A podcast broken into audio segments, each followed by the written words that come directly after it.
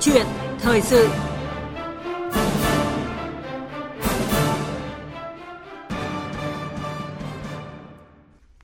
Thưa quý vị và các bạn, vì lo ngại về việc bị giám sát chặt chẽ mô hình kinh doanh cũng như khó có thể gỡ bỏ hết các thông tin sai sự thật trên nền tảng mạng xã hội, vừa qua Facebook đã quyết định phong tỏa tin tức tại Australia, khiến hơn 17 triệu người sử dụng mạng xã hội ở nước này bị ảnh hưởng. Hành động này đã vấp phải phản ứng dữ dội và tạo nên cuộc chiến giữa Facebook và chính phủ Australia. Ngay lập tức, Thượng viện và Hạ viện Australia đã thông qua dự luật truyền thông mới vào ngày 25 tháng 2 vừa qua, buộc các hãng công nghệ lớn đa quốc gia phải trả tiền tin tức cho các nhà xuất bản. Mặc dù là trước đây à, Facebook tuyên bố rằng là giá trị mà tin tức mang đến cho nền tảng mạng xã hội này là không đáng kể, song đứng trước dự luật truyền thông mới của Australia, Facebook đã bắt đầu có động thái thỏa hiệp với à, chính phủ nước này. Và từ đây thì tiếp tục có nhiều quốc gia khác như là Canada, Thụy Điển, Đan Mạch cũng chuẩn bị đưa ra luật mới cho phép các hãng tin đòi tiền khi nội dung báo chí của họ được chia sẻ trên các trang mạng xã hội. Còn với quốc gia được nhận định có số lượng người sử dụng mạng xã hội lớn tới hơn 65 triệu tài khoản Facebook, Việt Nam nên có cách ứng xử như thế nào với các nền tảng công nghệ đa quốc gia? Câu chuyện thời sự hôm nay, biên tập viên Minh Khánh trao đổi với ông Nguyễn Quang Đồng, Viện trưởng Viện Nghiên cứu Chính sách và Phát triển Truyền thông, Hội Truyền thông số Việt Nam về nội dung này. Bây giờ xin mời chị Minh Khánh bắt đầu cuộc trao đổi. Vâng, cảm ơn chị Thu Huyền và trân trọng cảm ơn ông Nguyễn Quang Đồng đã tham gia câu chuyện thời sự của VV1 ngày hôm nay ạ. À, kính chào chị Minh Khánh, kính chào quý vị thính giả. Vâng. À, thưa ông trước hết thì ông đánh giá như thế nào về vụ việc đã tốn không ít giấy mực của các cơ quan truyền thông quốc tế khi mà Facebook đã tỏ rõ thái độ bằng biện pháp phong tỏa tin tức tại Australia? Vâng, đúng là cái câu chuyện đối đầu giữa Facebook và Australia trên liên quan đến các cái vấn đề về tin tức thì đã là một cái trọng tâm trong các cái vấn đề về thời sự ở, gần đây. Yeah. Dạ. Ờ, thực ra đây là một cái diễn tiến mà gọi là có thể nói là leo thang căng thẳng về mặt về xung đột lợi ích giữa các cái doanh nghiệp làm uh, tin tức các cái tờ báo với các cái nền tảng về công nghệ đặc biệt là hãng Facebook. Chúng ta thì cũng biết là mạng xã hội thì ngày càng phổ biến và báo chí là một cái nơi mà người dùng chia sẻ rất là nhiều những cái thông tin ở trên mạng xã hội như vậy. Ừ. Tuy nhiên có một cái thực tế là doanh thu của quảng cáo của báo chí thì ngày càng suy giảm. Trong khi là cái nguồn thu của Facebook và uh, những cái nền tảng như là Facebook như là Google thì ngày càng tăng và dẫn đến là lợi ích của báo chí chính thống, những người mà đóng góp một cái phần rất là lớn các cái phần về tin tức để cung cấp cho người dùng ở trên đấy thì thì giảm xuống dẫn đến là cái vấn đề là làm thế nào để cân bằng được cái câu chuyện lợi ích ở đây. Thì vấn đề không phải đây không phải là câu chuyện mới nó đã uh, kéo dài trong cả cái thập niên vừa rồi. Uh, và uh, các nhà lập pháp đặc biệt ở Úc thì cũng muốn tìm một cái cách làm thế nào để tạo ra một cái cơ chế để cân bằng lợi ích giữa hai vấn đề này. Bởi vì đối với họ thì mạng xã hội là càng ngày càng trở thành một cái thông tin là kênh thông tin thiết yếu. Yeah. trong khi đấy thì là báo chí cũng là một trong những cái kênh để đảm bảo là lợi ích cho công chúng được tiếp cận về mặt tin tức. Nếu như mà cái tình trạng về mất cân bằng lợi ích như thế càng ngày càng leo thang thì báo chí sẽ bị suy giảm và cái công chúng sẽ thiếu một cái nguồn tin có chất lượng và như thế thì lợi ích công sẽ bị ảnh hưởng chung đúng không ạ? Thế thì bây giờ là tìm cái cân bằng lợi ích như thế nào? Thì cái dự luật như thế này thì cái điểm căn bản nhất của nó ấy là uh, tạo ra một cái khuôn khổ để các cái hãng tin và các cái nền tảng kỹ thuật số có thể thương lượng một cách thiền trí về thù lao cho việc sử dụng và tái tạo tin tức ở trên các cái nền tảng như vậy. Và giả sử như nếu như mà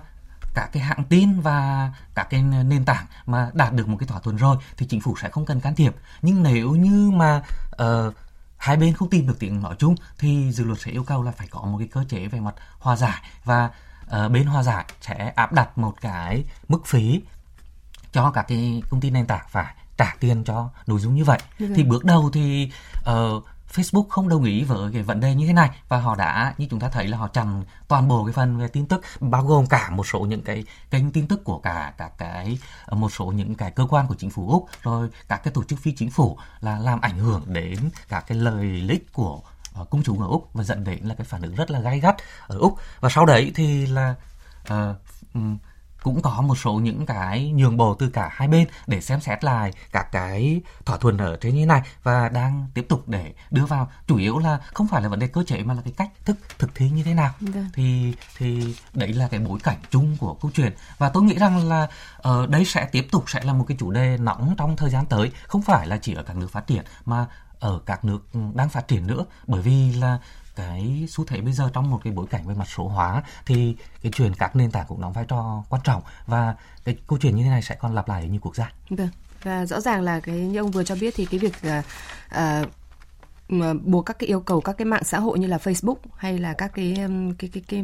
mạng xã hội khác phải trả tiền cho các cơ quan báo chí khi mà chia sẻ thông tin thì rõ ràng cũng đã là một cái xu thế như là ờ, Australia hay dự kiến tới đây là Canada và Thụy Điển sẽ thông qua những cái luật uh, như vậy ạ. Đúng rồi, nó sẽ còn là một cái xu thế dài hạn. Thực ra cái xu thế này đã bắt đầu như tôi nói đã từ khoảng gần 10 năm nay. Vâng. Châu Âu đã khởi xướng cái việc là yêu cầu các cái uh, dịch vụ nền tảng trả tiền cho những người cung cấp nội dung những người cung cấp nội dung tức là bao gồm cả báo chí ở, ở trong vâng. đấy tuy nhiên cũng chưa phải là rốt ráo được như như như úc và chắc chắn là sắp tới thì nhiều nước cũng sẽ phải xem xét lại vấn đề đấy bởi vì như tôi đã nói ờ, khi nãy ừ. là đấy là cái vấn đề về lợi ích công vấn đề vâng. về lợi ích của công chúng ở trong một cái bối cảnh mà tin giả thông tin không chính xác đang càng ngày càng lan tràn ở trên mạng xã hội vậy thì nếu không có báo chí thì ai sẽ là người cung cấp các cái thông tin chính mang thống. Uh, chính thống như vậy. Được. Vâng. Trong khi đấy thì báo chí họ sống dựa trên hai nguồn. Cái nguồn thứ nhất là cái nguồn mà đăng ký và và người đọc trả tiền và cái nguồn thứ hai là doanh thu từ quảng cáo. Ừ. Trong khi là cái nguồn mà người đọc trả tiền thì vẫn đang còn chiếm một cái tỷ lệ khá là nhỏ thì cái tỷ lệ mà doanh thu từ quảng cáo của báo chí là cái tỷ lệ quan trọng hơn. Mà nếu mà không có quảng cáo thì báo chí sẽ sống bằng cách gì? Trong một cái bối cảnh mà quảng cáo đang càng ngày càng chảy nhiều vào túi tiền của Facebook của Google và các cái nền tảng mạng xã hội. Vâng, và không chỉ Facebook, quảng cáo xuất hiện trên các cái nền tảng mạng xã hội khác như là YouTube, uh, Google thì cũng đang là nguyên nhân khiến cho các cái đơn vị báo chí truyền thông đang ngày càng thất thu. Vậy liệu chúng ta có cần xây dựng cái dự luật truyền thông để uh, bắt buộc các cái hãng công nghệ lớn như là Facebook phải trả tiền tin tức hay không thưa ông ạ? Ừ, tôi nghĩ rằng là về mặt ngắn hạn sẽ vẫn cần sẽ phải cần phải có những cái cân nhắc và nghiên cứu cho sát với cái phù hợp của bối cảnh tương đương trong đấy là có cả bối cảnh của Việt Nam cái vấn đề của Việt Nam tôi nghĩ là uh, Việt Nam đang đối mặt với một cái gọi tôi gọi là thách thức kép ừ. kẹp cái thứ nhất là cái chuyện về phụ thuộc vào cái nguồn quảng cáo là như như tôi đã nói ừ. cái thứ hai là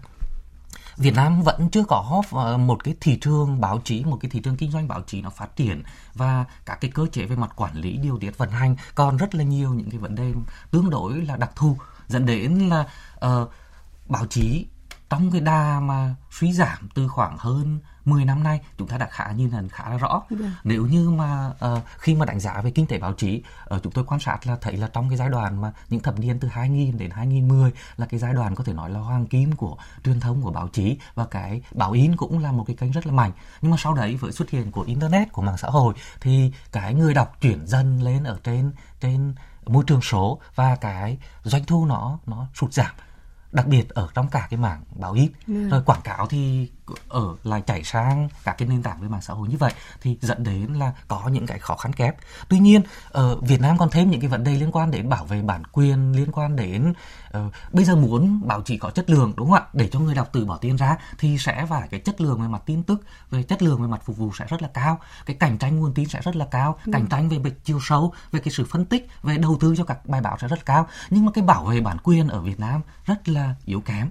cái tình trạng là copy không các báo chí có thể là copy lẫn nhau và sử dụng một cách tin tức lẫn nhau khá là nhiều và dẫn đến là thiếu các cái nguồn tin các cái sản phẩm có cái cái đồ sâu hoặc là cái tính đặc thù riêng rồi một phần nữa vấn đề của mạng xã hội là người dùng cũng có thể là copy thoải mái các cái nội dung ở trên mạng xã hội và biến nó trở thành một cái giống như là một cái sản phẩm của mình Đấy. Vâng. ví dụ VOV có một cái phần về uh, báo viết bất kỳ một người đọc nào đấy có thể là đọc cả cái bản tin đấy và phát ở trên YouTube và coi như là đấy như là một sản phẩm của VOV chẳng hạn. Tức là vi phạm bản quyền một cách rất là tràn lan như thế thì đấy là những cái khó khăn nó mang tính đặc thù hơn của Việt Nam nữa. Dẫn đến là cái bài toán của Việt Nam cần phải giải nó nhiều vấn đề và nó đa dạng hơn. Chứ nó không phải là chỉ có mỗi câu chuyện là là uh, bắt cả cái nền tảng mạng xã hội trả tiền như thế nào. Vâng. và thêm một cái yếu tố liên quan đến bối cảnh nữa. Đấy là uh, cái ờ, uh, các cái nền tảng mạng xã hội đang chi phối khá là lớn đối với cái thị trường ở Việt Nam. Và trong khi đấy thì là cái các cái hãng báo chí ở Việt Nam lại khá là nhiều và không tập trung dẫn đến là nếu mà thương lượng riêng rẽ giữa các cái từng báo với một nền tảng thì cũng là dẫn đến cái chuyện gọi là mất cân bằng về mặt uh, mặt mặt mặt sức mạnh ở đây và sẽ rất là khó cho các cái cơ quan báo chí ở trong nước dẫn đến thì tôi nghĩ rằng là ở Việt Nam cần phải phối hợp nhiều biện pháp chứ không phải là chỉ đơn thuần là có một là cái luật là xong. Yeah. Vâng. Uh, dù vậy tôi vẫn cho rằng là đây là cái thời điểm để cần để nghiên cứu và uh, không không phải là ở trong mặt ngắn hạn nhưng về mặt trung hạn thì chúng ta có thể tiến tới xây dựng các cái dự luật như vậy. Dạ. Và khi nhìn lại những cái vấn đề khó giải quyết hay à, có thể gọi là rắc rối mà các cái mạng xã hội Facebook như là Facebook nói riêng hay là những cái hãng công nghệ đa quốc gia từng à, đem đến nước ta thì theo ông ờ, đâu là những cái vấn đề đáng quan ngại nhất ạ?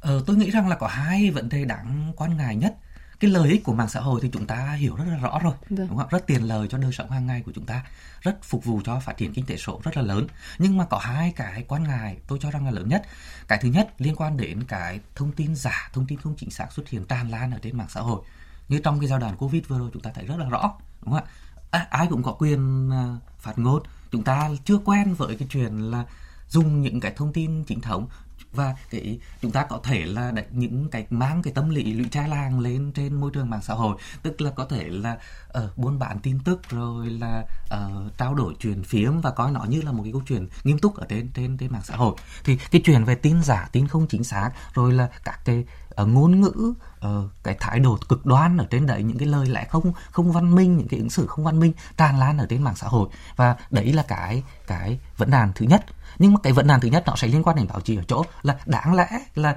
cái kênh báo chí chính thống với thông tin chất lượng và tin cậy là cái kênh để mà chống cái cái tin giả tin xấu đúng không ạ? Thì báo chí lại đang bị suy giảm cái vấn đề thứ hai liên quan đến một cái vấn đề mà tôi cũng vừa đề cập nữa là vấn đề về thói quen về mặt sử dụng và tôn trọng bản quyền nó sẽ ảnh hưởng đến cái vấn đề về về về kinh tế. Không phải là chỉ ở trên Facebook đâu mà trên YouTube và các cái nền tảng mạng xã hội khác cũng thế. Vì chúng ta chưa được giáo dục chưa có một cái thói quen cũng như các cái xử lý vi phạm về bản quyền của chúng ta không nghiêm. Nên là ai cũng có thể là copy cũng có thể là bắt chước và cũng có thể là tạo ra các cái sản phẩm nội dung ở trên đấy. Và điều này uh, thì một mặt là người dùng có thể tiếp cận được đa dạng thông tin, nhưng một mặt khác vì không có một cái kênh để kiểm chứng thông tin thì cũng dẫn đến là tạo ra một cái thói quen ảnh hưởng đến cái nền tảng văn hóa, nền tảng học vấn về mặt dài hạn cho người Việt, đặc biệt là trẻ em và thanh thiếu niên thì vâng. đây là hai cái vấn đề lớn nhất mà tôi cho rằng là các cái mạng xã hội sẽ cần phải giải quyết và trong đấy có cả những cái vấn đề liên quan trực tiếp đến báo chí và kinh tế báo chí. Vâng, à, quý vị và các bạn đang nghe câu chuyện thời sự với sự tham gia của ông Nguyễn Quang Đồng, viện trưởng Viện Nghiên cứu Chính sách và Phát triển Truyền thông, Hội Truyền thông số Việt Nam về việc là Việt Nam có nên có cách ứng xử như thế nào với các nền tảng công nghệ đa quốc gia. Và quý vị quan tâm có thể gọi điện thoại đến số là 0243 934 1040 hoặc 0243 5563 563 để đóng góp ý kiến hoặc là chia sẻ à, những cái câu hỏi với à, vị khách mời. Và cũng như à, ông Nguyễn Quang Đồng vừa trao đổi thì một trong những cái vấn đề quan ngại nhất hiện nay tại nước ta đó là những cái thông tin xấu độc trên các trang mạng xã hội có nền tảng xuyên biên giới như là Facebook, YouTube và TikTok vẫn xuất hiện khiến à, nhiều người sử dụng rất là bất bình. Và xin mời ông Đồng cùng quý vị thính giả nghe một số ý kiến chúng tôi đã thu nhận được ạ. Chúng ta có rất nhiều những kênh thông tin, trong đó có những kênh thông tin chính thống và chưa chính thống, đặc biệt là các mạng xã hội. Hiện nay thì thực tế chúng ta đã bị ảnh hưởng rất nhiều những thông tin trên mạng xã hội. Bất kỳ một cái thông tin gì đó ở trên mạng xã hội mà càng là cái tin nóng, càng tin sốt, càng tin giật gân thì lại cái độ lan tỏa nó càng nhanh và chúng ta thì lúc đấy sẽ bị ảnh hưởng rất lớn bởi cái tâm lý rất hoang mang trên các cái trang mạng xã hội rất là nhiều những cái thông tin xấu có những ảnh hưởng tiêu cực đối với bản thân mình mình rất là bức xúc với những cái thông tin hay còn được gọi là tin giả như vậy à, rất là mong các cấp chính quyền có những biện pháp xử lý kịp thời và nhanh chóng nếu như chỉ chia sẻ các link trên báo thì sẽ hạn chế được tin giả nhưng nhiều người lại chỉ đăng mỗi cái tiêu đề rồi bình luận theo chủ ý của họ. Tôi đã nhiều lần đọc được tiêu đề một đằng bài viết một kiểu ở trên mạng xã hội. Đọc như vậy thì chính tôi cũng bị nhầm. Vì vậy theo tôi ờ, cần có thêm các chế tài xử phạt đơn vị cung cấp mạng xã hội chứ không chỉ xử phạt từng cá nhân đăng tải thông tin sai sự thật. Vâng, à, sau khi nghe các ý kiến vừa rồi thì ờ, thưa ông Đồng ạ, theo ông thì nếu nếu có cái quy định hay là dự luật mới trong việc là yêu cầu các cái trang mạng xã hội ờ, phải trả tiền thì chúng ta cần quan tâm thêm điều khoản gì thưa ông ạ? Ờ, như tôi cũng vừa nhắc thì là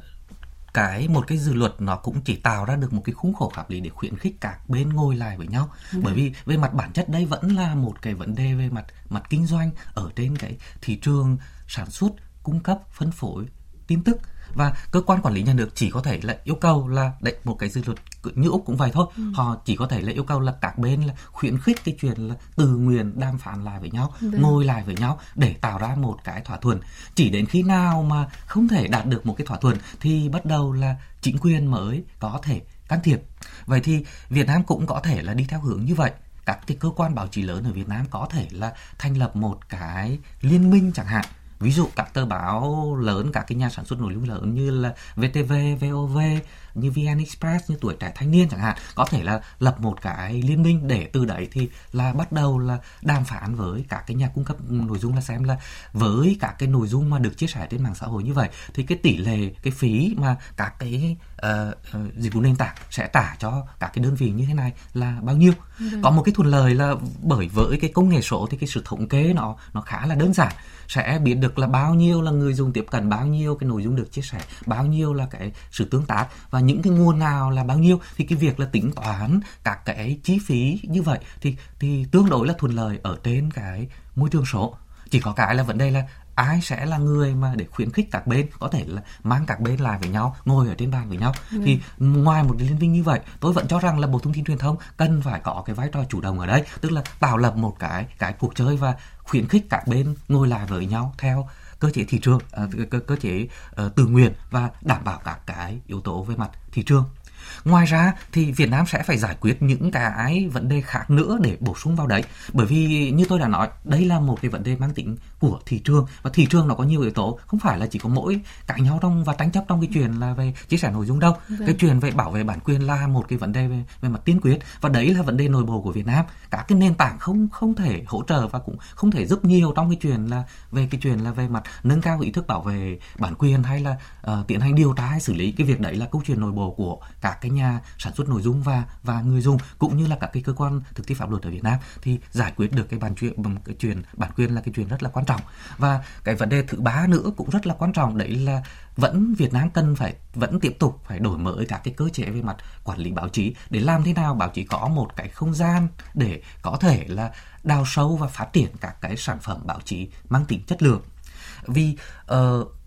rõ ràng là về mặt dài hạn, báo chí cũng không thể là phụ thuộc vào cái nguồn thu đơn thuần từ quảng cáo hay là các cái phí mà các cái công ty nền tảng trả được. Ờ, thực tế thì ở các nước phát triển ví dụ như Mỹ chẳng hạn các cái tờ báo có truyền thống có chất lượng thì bây giờ là cái nguồn thu đang dịch chuyển rất là lớn sang cái mảng là người dùng đăng ký đọc tin và và trả tiền ừ. tức là báo chí không còn là một cái sản phẩm về mặt miễn phí nữa ừ. miễn phí thì bao giờ cũng đi với chất lượng thấp thì thì bây giờ làm thế nào để để báo chí cũng có thể là từ sản xuất ra được những cái nội dung có tính cạnh tranh có tính hấp dẫn như thế và để người đọc là sẵn sàng mà bỏ tiền túi ra và đọc và và trả tiền thì những những cái cơ chế như vậy nó cần đến một cái sự cấu trúc lại, cái một cái định hướng chính sách cũng như là các cái quy định pháp lý cởi mở thông thoáng hơn cho cái thị trường kinh doanh báo chí ở Việt Nam có thể là phát triển lành mạnh. Thì như thế thì chúng ta sẽ có một cái khuôn khổ nó mang tính tính đồng bộ hơn yeah. Vâng. và song song với đấy thì với những cái vấn đề về bạn đọc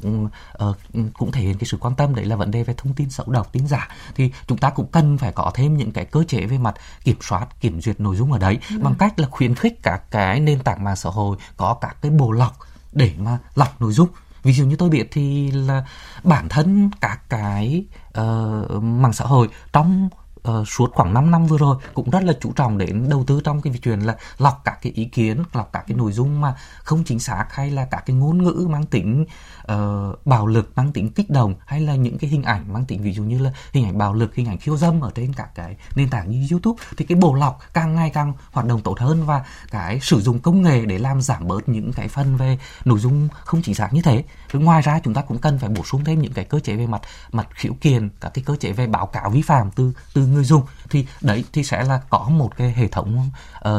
chính sách và quy định pháp lý mang tính uh, đồng bộ và toàn diện hơn để xử lý những vấn đề này. Thì tôi nghĩ rằng là cũng đừng nên có cái tư duy là làm dùng các cái giải pháp hành chính để yêu cầu là chặn gỡ và phạt bởi vì những cái cơ chế như vậy trong cái môi trường số thực chất là nó cũng không hoàn toàn hiệu quả được. Ừ. trong một cái môi trường bình thường ấy cái nội dung qua không không không đa dạng không quá lớn như ở trên môi trường số môi trường uh, môi trường số là mỗi người đều có thể sản xuất nội dung ừ. ngoài cả cái tờ báo nhé thì mỗi người chúng ta đều có thể là một cái người sản xuất nội dung ừ. và mỗi một với một cái khối lượng thông tin rất lớn như thế thì cần đến công nghệ để để chung tay vào tức là công nghệ để mà lọc để mà mà gỡ và để mà báo cáo và từ đấy thì làm cho cái môi trường nội dung ở trên internet nó trở nên là lành mạnh hơn cho người dùng Vâng. Tuy nhiên thì cũng ờ, các cái quốc gia như là Canada, Đan Mạch, Thụy Điển thì cũng đã được nhiều báo chí quốc tế thông tin về cái cách ứng xử rồi khi mà đối với các cái hãng công nghệ đa quốc gia. À, trong đó chúng tôi đặc biệt quan tâm đến cái tuyên bố của Bộ trưởng Bộ Số hóa và Năng lượng Thụy Điển đó là phải quản lý các gã khổng lồ công nghệ này chặt chẽ hơn và đưa ra luật buộc các công ty công nghệ trả tiền cho nội dung báo chí. Ông nhìn nhận quan điểm này như thế nào ạ? Ờ, tôi cho rằng đấy là một cái cái hướng đi cũng là phù hợp đặc biệt ở các cái nước phát triển nơi mà ở cái hành vi của người dùng đã định hình khá là rõ. Nơi mà cái cả cái chế tài cũng như là cái năng lực để mà áp dụng những quy định như vậy cũng cũng cũng rất là là mạnh mẽ. Dạ. và tôi nghĩ rằng là họ có có thể làm được họ có thể làm được với những cái công việc như vậy. Và, và đặc biệt là ở um, các cái nước phát triển nữa các cái nghiệp đoàn của báo chí tức là các cái liên minh báo chí ừ. họ cũng hoạt động rất là tốt và tạo ra được một cái sức mạnh tập thể để đàm phán với các cái gã khổng lồ công, công nghệ như vậy. Thì thì họ thuận lợi hơn nhiều trong cái việc là tạo ra các cái thỏa thuận tạo ra các cái thương lượng và giúp cho việc là thực thi được những cái quy định như vậy. Nhưng mà trở lại với Việt Nam thì Việt Nam chúng ta có những cái bối cảnh đặc thù riêng. Chúng ta đang giai đoạn trong cái giai đoạn là phát triển rất là nhanh về mặt kinh tế số và các cái nền tảng công nghệ như thế này nó không phải là chỉ có phục vụ cho mỗi cái chuyện là cung cấp thông tin đúng không ạ? Ở đấy thì mọi người là trao đổi chia sẻ quan điểm và có thể gọi là bán hàng online cũng ở ở trên đấy. Ừ. nên không phải là cứ bảo là chặn là chặn và cấm là là cấm được Đấy. nó là một cái bài toán kinh tế tổng hợp thì dẫn đến là cái ứng xử của chúng ta cũng cần sẽ có những cái gọi là đa giải pháp nhiều hơn Đấy. có những giải pháp về mặt pháp lý nhưng mà có những cái giải pháp khác nữa Đấy. vậy ông có thể gợi ý thêm một số cái giải pháp cho việc uh, nên quản lý chặt chẽ hơn nữa các cái công ty công nghệ đa quốc gia hoạt động tại Việt Nam như thế nào thưa ông ạ? Ờ, tôi nghĩ rằng là cần phải uh, cái thứ nhất là khuyến khích và cũng cần phải có một cái cơ chế mạnh hơn là yêu cầu là các cái công ty như thế có cái thứ nhất là ưu tiên các cái bộ lọc về nội mặt nội dung thêm nhân sự để phục vụ cho các cái vấn đề về mặt ở trên thị trường của Việt Nam bây giờ là khi mà các cái nội dung xấu độc như thế lọc riêng cho cái mảng Việt Nam cũng khá là chậm này rồi là khi có các cái vi phạm xảy ra thì cái tiến trình nó xử lý cũng cũng chậm hơn so với các cái nước khác. Vâng. thì như thế thì cần cần phải cần phải yêu cầu là các cái doanh nghiệp như này chú trọng hơn nữa về các cái giải pháp về mặt công nghệ đầu tư riêng cho thị trường Việt Nam với với những cái vấn đề mà quốc gia nó có cái vấn đề liên quan đến văn hóa nên là sẽ phải ưu tiên cho từng thị trường chứ không phải là gian hàng ngang được đúng không ạ ừ. thì cái nguồn lực sẽ cái thứ nhất sẽ phải nhiều hơn cái thứ hai nữa là đấy thì là uh, các cái tổ chức như là bộ thông tin truyền thông hội nhà báo và các cái uh, đơn vị báo chí lớn của việt nam nên có những cái trao đổi và thông qua các cái hiệp hội ví dụ như là hội truyền thông lộ chẳng hạn để vâng. tạo ra một cái cái cái liên minh về mặt tập thể để mà bắt đầu là đàm phán về cái chuyện là nên là trao đổi với nên nên đàm phán nên trao đổi với các cái nền tảng công nghệ như thế nào về cơ chế về chia sẻ nội dung thì để bắt đầu là tính đến cái bài toán là chia sẻ về mặt lợi ích và thu tiền được từ các cái hoạt động như thế này thì điều đấy sẽ bắt đầu là tạo ra một cái sự cân bằng và uh, một cái bước đi mang tính gọi là căn cơ và bền vững cho uh, các cái hoạt động hợp tác như như thế này. Dạ vâng. À, trân trọng cảm ơn ông Nguyễn Quang Đồng, Viện trưởng Viện Nghiên cứu và Phát triển Truyền thông Hội Truyền thông số Việt Nam về câu chuyện thời sự ngày hôm nay ạ. Cảm ơn chị Minh Khánh, cảm ơn quý vị khán giả.